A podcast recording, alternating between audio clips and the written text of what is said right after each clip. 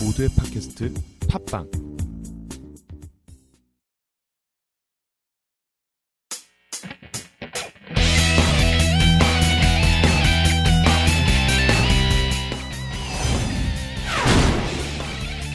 라디오 카툰 셜록 홈즈 노란 얼굴. 두 번째 이야기 창가의 얼굴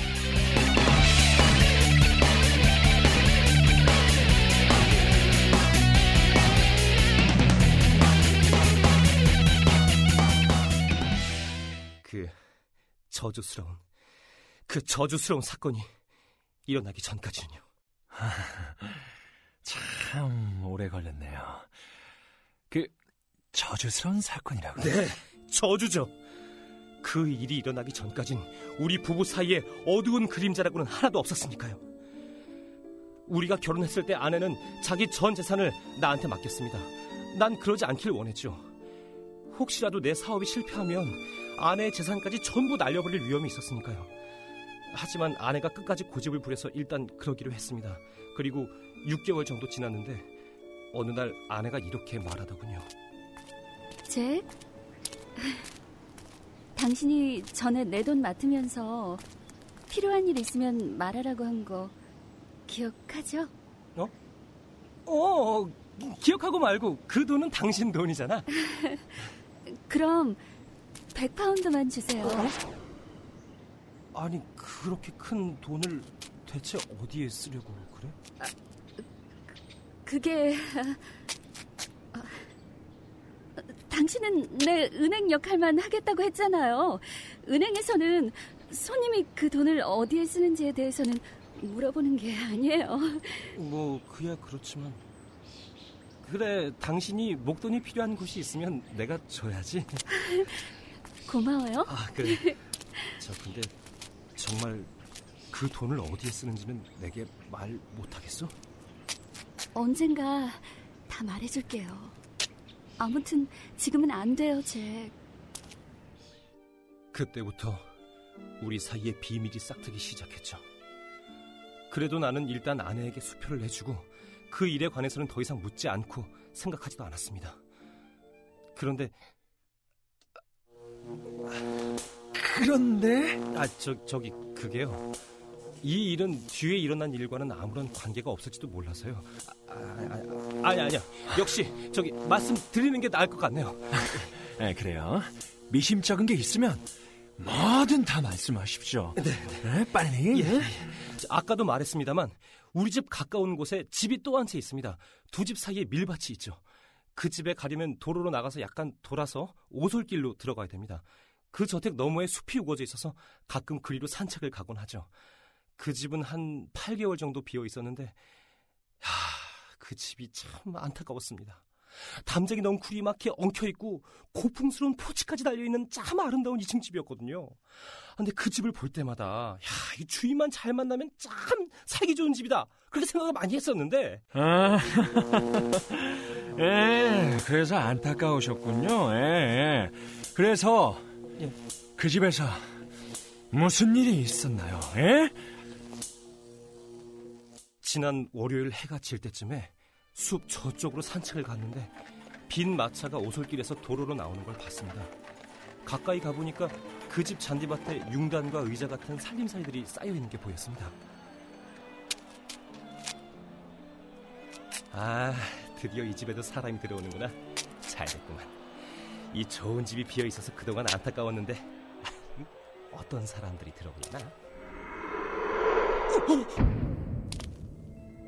무심코 그 집 2층 쪽을 올려다 봤을 때 작은 창 너머로 이쪽을 바라보는 얼굴이 있었습니다. 그런데 그 얼굴과 눈이 마주친 순간 등줄기가 오싹해졌어요. 이미 어두워지기 시작해서 그 얼굴을 자세히 볼 수는 없었지만 그 얼굴은 뭐랄까 너무 부자연스럽고 살아 움직이는 사람의 얼굴과는 완전 딴판이었습니다. 어, 저기 목소리 같은 건 못 들으셨습니까? 좀 더 가까이 다가가 보셨나요? 아, 아니, 아니, 아니요. 좀 더 자세히 보려고 몇 발자국 앞으로 갔을 때 그 얼굴은 획 사라졌습니다. 사라지는 게 너무 갑작스러워서 꼭 누가 등 뒤에서 얼굴을 낚아챈 것 같았어요. 그게 남자 얼굴인지 여자 얼굴인지는 알 수 없었지만은 송장 살갗처럼 노랗고 말랑말랑한 느낌이라고는 전혀 없고 나무 껍질처럼 뭔가 딱딱하게 굳은 얼굴이었습니다.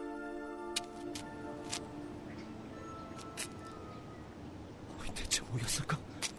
도대체 누구지? 안 되겠다. 누가 들어왔는지 내 두 눈으로 똑똑히 다시 봐야겠어.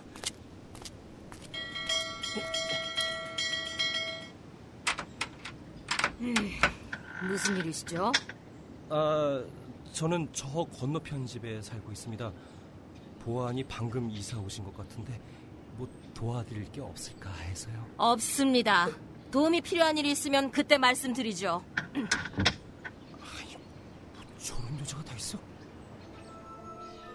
그날 밤은 창가의 얼굴과 여자의 괘씸한 태도가 머리에서 떠나질 않고 계속 뱅뱅 맴돌더군요. 그렇지만 아내는 신경이 날카로운 편이라 창가의 그 섬뜩한 얼굴에 관해선 이야기하지 않았습니다. 다만 잠들기 전에 그 저택에 사람이 들어왔더라고 한마디 했지만 대답이 없더라고요. 전 한 번 잠들면 깊이 자는 편입니다. 누가 업어가도 모르겠다고 아내가 늘 놀려댈 정도로요. 그런데 그날 밤은 흥분이 가시질 않아서 잠을 못 이루고 누워있다가 겨우 선잠이 들었죠. 그런데 그때 누군가가 방 안을 서성거리는 인기척을 느꼈습니다. 살며시 눈을 떠보니 아내가 옷을 입고 조심스럽게 망토를 걸치고 모자를 손에 드는 게 아니겠습니까? 아내가 한밤중에 외출 준비를 하다니 전 너무 놀라서 그 이유를 물으려 했습니다. 그러나 촛불에 비친 아내의 옆 얼굴을 보는 순간 심상치 않은 느낌을 받고서 입을 다물고 말았어요. 그 사람 얼굴은 그때까지 내가 한 번도 보지 못한 표정이었습니다. 얼굴은 창백하고 숨소리는 거칠고 망토에 단추를 채우는 동안 힐끔힐끔 내 쪽을 보면서 혹시라도 내가 잠에서 깨지 않을까 살피는 거였습니다. 그러더니 내가 깊이 잠든 걸로 생각했는지 발소리를 죽여 방에서 나갔습니다. 그리고 잠시 뒤 현관문이 열리고 닫히는 소리가 들리더니 주위가 조용해졌습니다.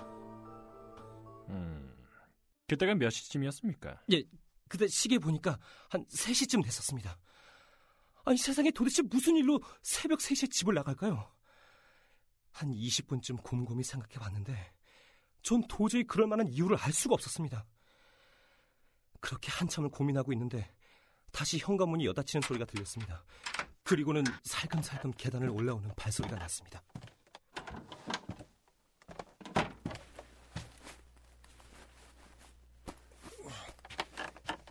이, 이 밤중에 어딜 다녀오는 거요? 잭! 당신 잠에서 깨어 있었군요. 한번 누웠다 하면 오버가도 모를 사람이 이, 이 늦은 시간에 어딜 다녀오냐고 묻잖소. 놀라는 것도 무리는 아닐 거예요. 이런 일이 한 번도 없었으니까요. 사실은 아까 왜 그런지 숨이 턱 막힐 정도로 답답해서 신선한 밤 공기를 마시고 싶었어요. 아, 정말 나갔다 오지 않았으면 숨이 막혀 죽었을지도 몰라요. 잠깐 바깥바람 쐬고 왔더니 이젠 좀 살 것 같네요.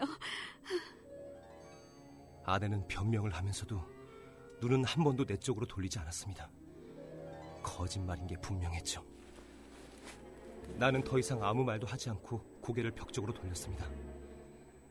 아내는 대체 뭘 숨기려 하는 걸까? 어디를 다녀왔을까? 의심이 꼬리에 꼬리를 물었지만 더는 물어볼 용기도 없었고 그날 밤새 생각했지만 아무 결론도 얻을 수 없었습니다. 그 다음날 런던에 가기로 예정돼 있었는데 너무 머릿속이 복잡해서 사업 같은 건 생각도 못 하겠더라고요.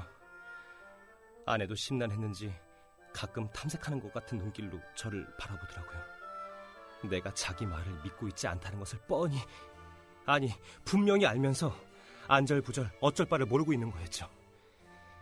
아침 식탁에서도 우리는 말 한마디 나누지 않았습니다. 나는 식사가 끝나자마자 머리를 식히면서 그 문제를 다시 생각하려고 산책을 나갔습니다. 그러다 보니 마을에 가까운 공원까지 가게 됐고 그곳에서 한 시간쯤 앉아 있다가 정호가 넘어서야 발길을 돌렸습니다. 그리고 또 우연히 그 저택 앞을 지나게 됐습니다. 또 그 집이군. 어제 그 이상한 얼굴은 대체 뭐였을까? 정말 무시무시했는데. 잠깐만. 혹시 다시 볼 수 있지 않을까? 그 집으로 다시 한번 가볼까? 아, 아, 아니, 아니, 아니야. 아니야.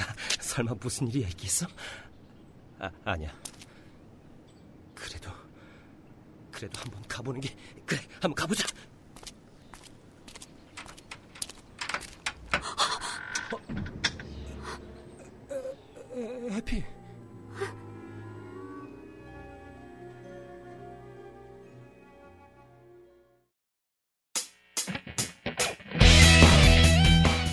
안녕하세요. 저 왓슨입니다. 아, 제가 대사가 없을 뿐이지 옆에 있거든요. 제가 안 나와서 너무 서운하셨죠? 그럴 거라 믿어요. 자, 그럼 라디오 카툰 셜록 홈즈 다음 이야기 노란 얼굴 세 번째 이야기 습격 대사는 없지만 항상 옆에 있다는 거 잊지 마세요.